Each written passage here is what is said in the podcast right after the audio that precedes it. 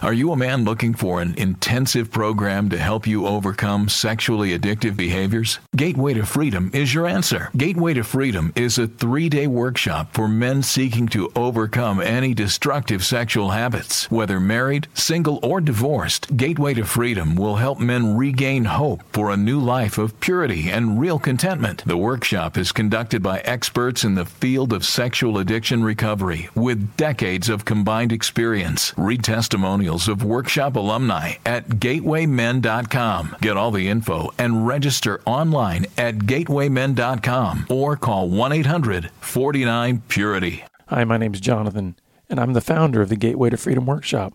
I want to personally invite you to register for our next workshop coming up June 23rd through the 25th in Texas in the lovely Hill Country.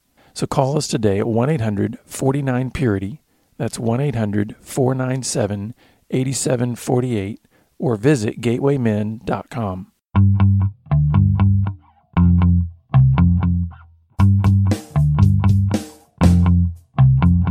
You're listening to Pure Sex Radio, training men, educating women. Brought to you by Be Broken Ministries. Visit us on the web at puresexradio.com.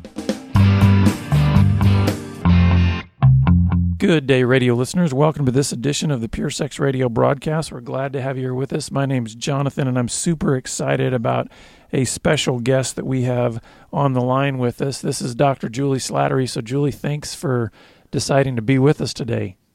Well, thanks for the invitation. I'm glad to be with you. Yeah, and I can't wait because there's so many things that I want to uh, that I want to promote of Juli's, and there's so many things that you're doing in ministry that get me so excited. But I'm going to try really hard not to get ahead of myself because I really want your your story to be able to just kind of unfold for our listeners who maybe don't know you to be able to get to know you, and then then we'll dive into some of the other uh, things that you've got going on that I think are incredible resources for women. Um, but would you mind just kind of giving us a little bit of a backstory on you? Um, just just kind of your story to this point and and sort of how you ended up in a very unique way getting involved in sexual purity ministry. I mean, that's kind of a your story as people hear it will be like, well, how did this woman necessarily get involved in in purity ministry? Because you yeah. don't you don't have the the typical backstory in that I regard. Don't. You're right. Yeah. So um, I was blessed to grow up in a Christian family, one of six kids um, really just not perfect, but an ideal situation of knowing the Lord at a young age. And, um, you know, I can even remember in high school and college doing purity talks for high school and college students and, you know, having a burden for that at, at that age. But went on and got my doctorate in psychology. I'm sorry, my, I'll say it the right way, my doctorate in psychology. And, um, and, just had a family right away, Jonathan, got married, had three boys. And so the first probably eight years of my professional life were uh, staying home with my kids, doing some counseling, maybe a few evenings a week, doing some speaking and writing on marriage issues. Which, when you know, when you talk about marriage issues, you address sexuality. So, I guess my putting my toe in the water mm. was in my probably early 30s wrote a book called No More Headaches about sexuality within marriage. But um, but really, my focus was ministering to women on marriage and family issues and parenting. And then God called me out to Colorado Springs, where I live now. My husband and I and kids moved here about eight or so years ago to work with Focus on the Family, and uh, got the opportunity to be on the radio broadcast there at Focused as one of the as one of the co-hosts and I'm just kind of a voice of the ministry.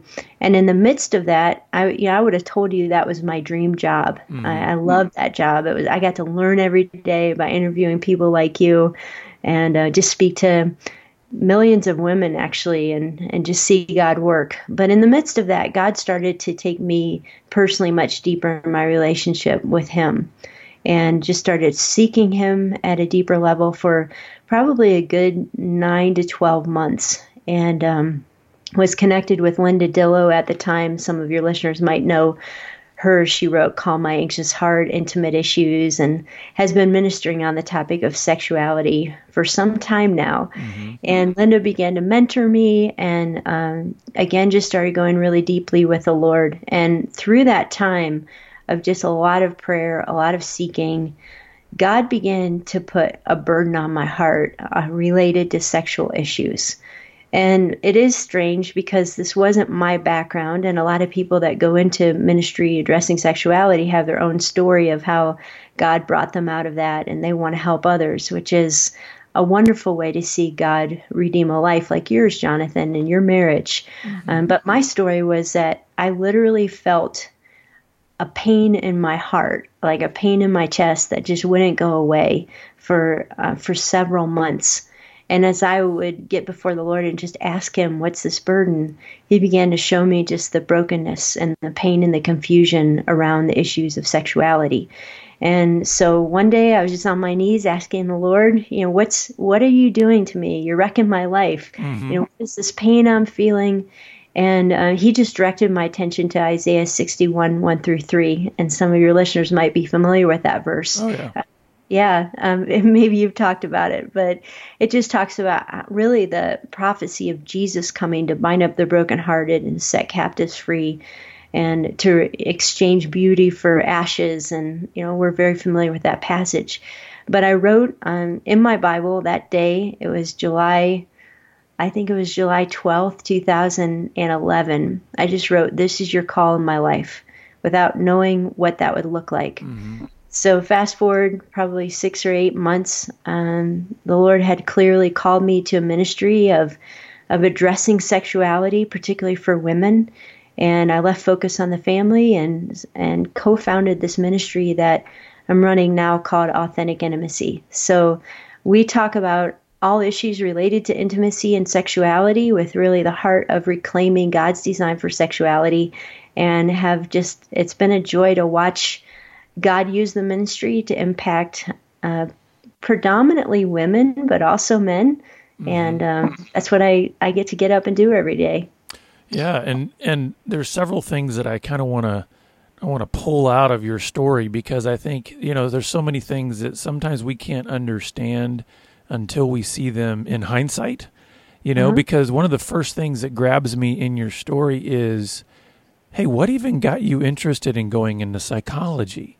Yeah. You know, that that couldn't have been something that you just maybe you did, maybe just popped up one day and go, "Hey, I want to deal with people's minds and hearts and how we're." So the fact that you even got into that field, can you share with us kind of what was stirring in you even at that point to get in that kind of a field of study? Yeah, you know, when I was probably 13, 14, 15 years old, I was always the kid that wanted to help other people. And I have a son like this now who he just is one of those people that everybody wants to share their problems with. And he has a heart he, you know just god's given him the gift of mercy. And i was like that as a, as a young teenager and just you know interested in how do we pursue health and how do i help people.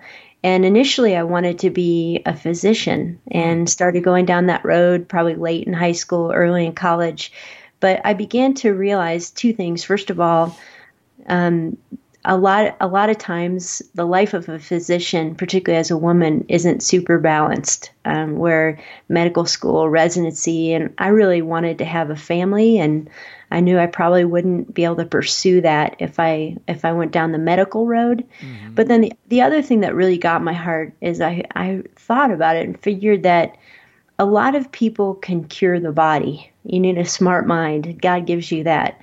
But to know Christ and to integrate biblical truth into medicine is not as, um, I would say, life changing per se as integrating biblical truth and the relationship with Christ into the field of psychology, where people are dealing with issues of loss and people are dealing with issues of you know, how do I live right? How do I raise my family? How do I fix my marriage? And so I just felt like um, like I could have a greater impact by going into the field of psychology because it would intersect so much more with faith issues and life issues. So that's mm-hmm. kind of how I ended up going down that road. So then uh, that brings another question to my mind that I don't want to get too sidetracked with this, but it does make me think okay, what do you do with all of the Christians that will immediately write off the things that you say because you're a psychologist?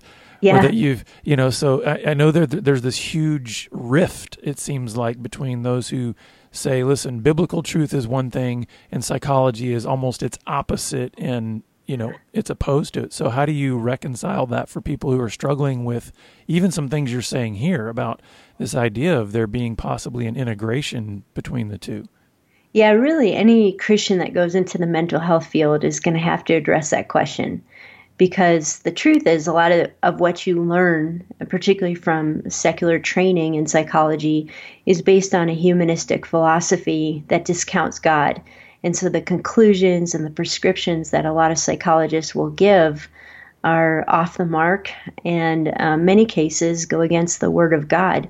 But I, I was um, blessed to have, um, particularly my initial training in psychology. I got my uh, my bachelor's degree from Wheaton College and then my master's degree from Biola University, and then ended up getting my doctorate at Florida Tech, which is a secular school. But the, that time at Wheaton and Abiola really helped me understand where psychology and the scripture interfaces. And not only that, but helped me see that if we look at psychology from a God fearing perspective, there's actually a call in the book of Proverbs for all of us to be somewhat psychologists. You know, Proverbs, in Proverbs, Solomon is looking at creation and how God created man and how God designed within man these laws of sow and reap. You know, there's consequences for our action. And Solomon is observing and then drawing out principles for healthy living. And really, I think a psychologist or a counselor rooted in scripture takes that call seriously to say that God created the interpersonal world with order. And that if you yell at your kids all the time, there's going to be a predictable outcome for that. Mm-hmm. Uh, if you pursue intimacy in marriage, there's going to be a predictable outcome for that. And a biblical psychologist um, says, Lord, give me wisdom to observe how you've created humanity and to prescribe healthy living and healing out of that. Mm-hmm. Yeah, that's great. And I think, yeah, I think it's one of those things where it's unfortunate that we have pitted these things so um, strongly against one another. Uh, mm-hmm. Because I, I kind of look at it this way: there, there are plenty of things that we can look at in terms of just the order of nature, right? Even f- for just the moment, remove the idea of any sort of religious underpinnings from that. Just the things that you can observe and and study in just the natural order of things. And there's a lot of wisdom, like you said, when Solomon, there's a lot of wisdom that can be gained just through those observations. Now, when you bring in those underpinnings of the creator, all of a sudden it has a whole new dynamic in the sense of it makes sense in a whole new way. It doesn't it doesn't oppose the natural order. It actually brings a, a vivaciousness to it, like a, a life to it where I mean I've heard I've had these experiences in my own life and we've had it many times in our ministry where when people start to see those connections, they have what we call the aha moments. Mm-hmm. Oh yeah, mm-hmm. you know I'd, I'd kind of seen those patterns in my in my childhood and in my history and in my family and in my marriage. And now bringing these biblical truths into line with some of the, again, the natural observations that we can make through things like psychology and these patterns that we can see. Oh, I get it. You know, it's kind of like mm. there's these aha moments of it all starts to kind of click together. Yeah. And I, and I think, I mean, as as we move forward a little bit in your story, I'm really curious about how okay, you bring you bring this this great education you've gotten through um, through these great universities and obviously the growth that you're having personally in your spiritual relationship with Jesus. And then you land as you say kind of your dream job. And mm-hmm. was did you say it was at this time that then you you eventually wrote the no more headaches? Was it during that time at focus? Or was that before that? Yeah i think I think I wrote No More Headaches like right before I went to Focus. Okay, or so right my first year or two there. Yeah. So so help us understand again. That's a that's a whole kind of new step in terms of starting to deal with sexuality And yeah. so was that just coming out then of kind of your private practice, realizing, hey, you know, this is a topic that's coming up over and over and over again. And so without necessarily having a vision for a ministry, you obviously felt a calling to write something pertaining to sexuality. So tell yeah. us about how you started putting pen to paper on that. Sure. Yeah. The funny thing is, uh, the first book that I wrote was called Finding the Hero in Your Husband. And the whole idea of that book was understanding how your power as a wife really impacts your marriage and how to use that power wisely. The one of the last chapters I wrote in no in Finding the Hero in Your Husband was called No More Headaches. It was kind of the prerequisite mm-hmm. chapter on sex that you have to write if you're going to write a marriage book. And I probably viewed it that way at that point. You know, in my early 30s, writing that first book was okay, I've got to address sexuality. So after Finding the Hero in Your Husband came out, I continually got asked to speak on the No More Headaches chapter. Like everybody wanted me to address sexuality. And so I was very reluctant. I'm like, I'd rather speak on the whole book. You know, I don't mm-hmm. want to. I don't want to talk about sexuality. That's just weird. Um, but when I would speak on sexuality, I noticed that just the floodgates would open in terms of women wanting to talk and pray and share things that they felt like they never had a safe place to share. So God was preparing the way for authentic intimacy without me knowing it even then. So no more headaches really came out of the speaking that I had been doing around finding the hero in your husband and seeing that there really was a great need. And I called the book No More Headaches really because that was my approach in marriage was that um, sexual intimacy for me and my husband Mike wasn't easy for the first probably decade of our marriage. Mm-hmm. We had a lot of issues going on between us. Um, we had some brokenness to deal with, and um, even physically, it wasn't it wasn't fun for me. It was painful uh, physically, so I had some issues physiologically to deal with.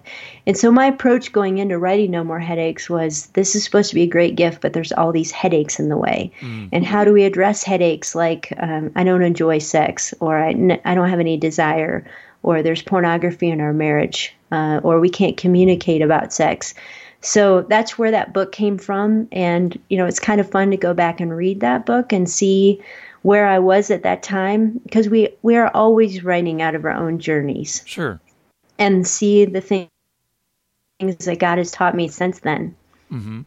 So then I'm curious to know as you as you're speaking started to kind of have more of this flavor of hey we're we're requesting you to come talk about sexuality help our listeners understand what some of those interactions were like because obviously I, I think a lot of the if I can put it this way, a lot of the best stuff that comes out of speaking is is not the presentation as much as it is the conversations afterwards. Yeah. And so what were what were kind of the flavors of the conversations you were starting to see afterwards and how was that uh, either challenging you, scaring you, invigorating you? I mean, what were what were all the reactions you were having then to these conversations that were happening in these speaking events? Yeah, you know, the first few times I spoke on sexuality, the audiences were really quiet and I couldn't read them. And you know from being a speaker that you get energy and feedback from how your audience reacts to you. If they laugh, and what facial expressions they're giving, their body language. And I would just get these kind of blank stares, very silent rooms. And the first few times I just thought, all right, I must have heard the Lord wrong. I'm not supposed to be speaking on this. Everybody's feeling super awkward. They're not getting it. And so when I would be done speaking and then have these women line up and, you know, say thank you, no one's ever talked to me about those things or confess things like, I'm in an extramarital affair right now and I, I'm not sure how to get out. Do I tell my husband? What are my next steps? Or I was sexually abused all throughout my childhood, and I don't think I could ever like sex. Uh, when I would start to hear those kind of stories, it helped me realize that even if I'm not seeing some tangible response when I'm speaking to an audience, there is a great need there. Mm-hmm. And almost every woman has some question or some pain that she's dealing with, and she doesn't have a place to go to uh, a, a, biblical source of truth, a compassionate ear to listen. And then my counseling practice really, um, really solidified that as well. That I would know a couple um, socially that might come for counseling, and maybe they went to my church and everything looked great on the outside. And then they would get in the counseling room and begin sharing these struggles sexually, and you would never know. And I started to, to wonder hey, Mike and I are having problems, other couples are having problems. When I speak, there's this outpouring of pain. How many of us are dealing with sexual issues and just have nowhere to go with them? Mm. And so it was definitely one of those things where the Lord was blessing it and asking me to continue to be obedient in studying sexuality so that I could be equipped in helping. Mm-hmm. Now, obviously, at that point, and even at this point, in in your ministry today, your your emphasis really is focused on women. And so, mm-hmm. what have you seen? I mean, as you have gotten maybe connected with uh, folks who deal with men, or even as you saw couples maybe in your practice or whatever, what have been the the biggest differences that you've seen between men and women in how they deal with sexual brokenness and the kinds of sexual brokenness that they're having to face in their lives? Yeah, um, I think probably one of the, the biggest differences. Um, Bill and Pam Farrel, who are writers and speakers on marriage, they wrote a book called Men Are Like Waffles and Women Are Like Spaghetti. Mm-hmm. And they talked about how men like compartments. And uh, when you're in the sexual compartment, you're talking about sex, you're thinking about sex. When you're in the finance department, you're just thinking about money. That's how men work. Uh, they like things divided. Whereas women like spaghetti, everything's connected. And I think that's true related to sexuality, where a man's issues sexually usually can be uh, pretty easily pinpointed. Maybe he's struggling with lust, maybe he has a history of pornography. And yeah, there's some connection there in terms of backstory and where there might have been wounding in the past, uh, you know, longings, things he's looking for. But it's pretty linear in terms of tracing those things back.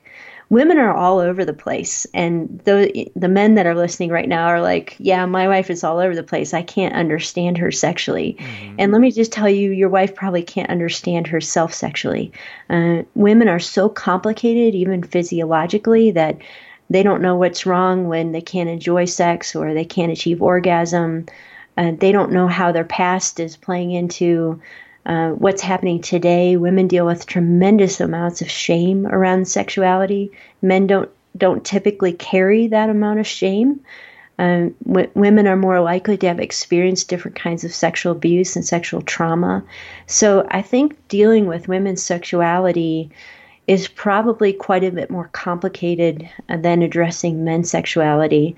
Um, and you deal with men, so you can push back on that if. Sure, no, no. I, I actually agree with what you're saying and, and really highlighting the shame issue. I absolutely believe that, that men and women carry their shame in very different ways. So many mm-hmm. times with men, well, it has a way of seeping into that place of identity. Mm-hmm. Typically, we carry our shame more in a direct association with our acting out. Mm-hmm. So there is a there's a sense of shame about the various things that we've done. Now that has a way of then uh, translating into identity language, right? Like I'm disgusting, I'm a pervert, I'm despicable. But I think women carry that on just such a different level in terms. It, yes, it may be connected to behavior, but it also, like you said, with all that spaghetti yeah. You know, it seems to just interface with every other aspect of her life too. So she might have shame associated with sexual brokenness, but it manifests in maybe how she spends money or manifests in her speech. It manifests and there's all these other things that it seems like it just, it, like you said, it almost like has this ability to travel mm-hmm. into all those other layers of her almost instantaneously. Mm-hmm. Whereas I think you you're right. I think men do have a sense of being able to compartmentalize. In some ways, even saying, "Well, you know, hey, listen, I'm totally confident and feeling great about how I'm doing at work and managing money, and I have no shame in those areas whatsoever. But I've got this huge amount of shame with my sexuality. And from what I'm hearing from you, women don't have that sense of separation in no. terms of the the shame they may be carrying. No. And so when there's a problem with a woman, it's much more difficult to kind of get to the source of it. So it might show up in her eating or her body image, for example. And then it takes a while to get to maybe a traumatic event that she had as a child and how that's playing out now in sexuality in her marriage. And again, it, there's so many different layers and it goes into so many different compartments of her life that uh, that we're just we're just a little bit complicated. so well, and and I know um, this is going to be a question that you you probably can't answer in you know 60 seconds or less, but um, where do you typically help a woman start this mm-hmm. process of dealing with all of that confusion regarding sexual brokenness and just sexuality in general? Yeah, you know, from a clinical perspective and a counseling perspective, my approach used to be, and probably still at some level relationally, would be addressing the presenting problem and then following that presenting problem all the way through its roots. So a woman might say, I've been married for 30 years, I've never been able to enjoy sex. And then you begin saying, Well, why is that?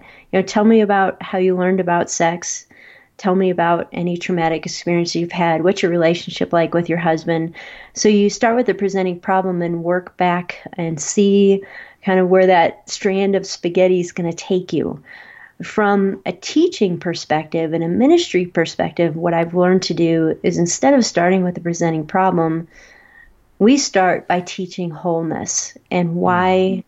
Sexuality is so important to God, why it's a, a, spiritual aspect of your life that you can't separate. You know, my relationship with God and my sexuality, a lot of people try to separate those, but in fact, they're really connected. And talking about the theology of sexuality that the enemy actually hates holy sexuality because of what it represents and because it has a power for us to connect with what covenant love was designed to look like. And so uh, I teach from a ministry perspective about thinking about how the enemy has distorted that gift in your own life and give some examples and and then talk about you know how do we pursue the scriptures in terms of really knowing what sexual integrity looks like so, um, so that's kind of the approach we use. And mm-hmm. what I love about the approach of starting with the scripture and starting with wholeness is that we can have a room of five, six hundred women who are all coming from really different backgrounds. Some of them single, some of them divorced, some of them married, some of them in the gay lifestyle. Um, some of them with sexual abuse. And when you present what wholeness looks like and God's design for sex, and then you talk about the distortions, every single one of them can relate. Right. And so it becomes a message that unifies us. Yeah. And I really, um, I really want to unpack that, and we don't have time in this episode. Would you be willing to come back and have us really unpack that whole idea of holy sexuality and how we engage that next time? Yeah, I would love to.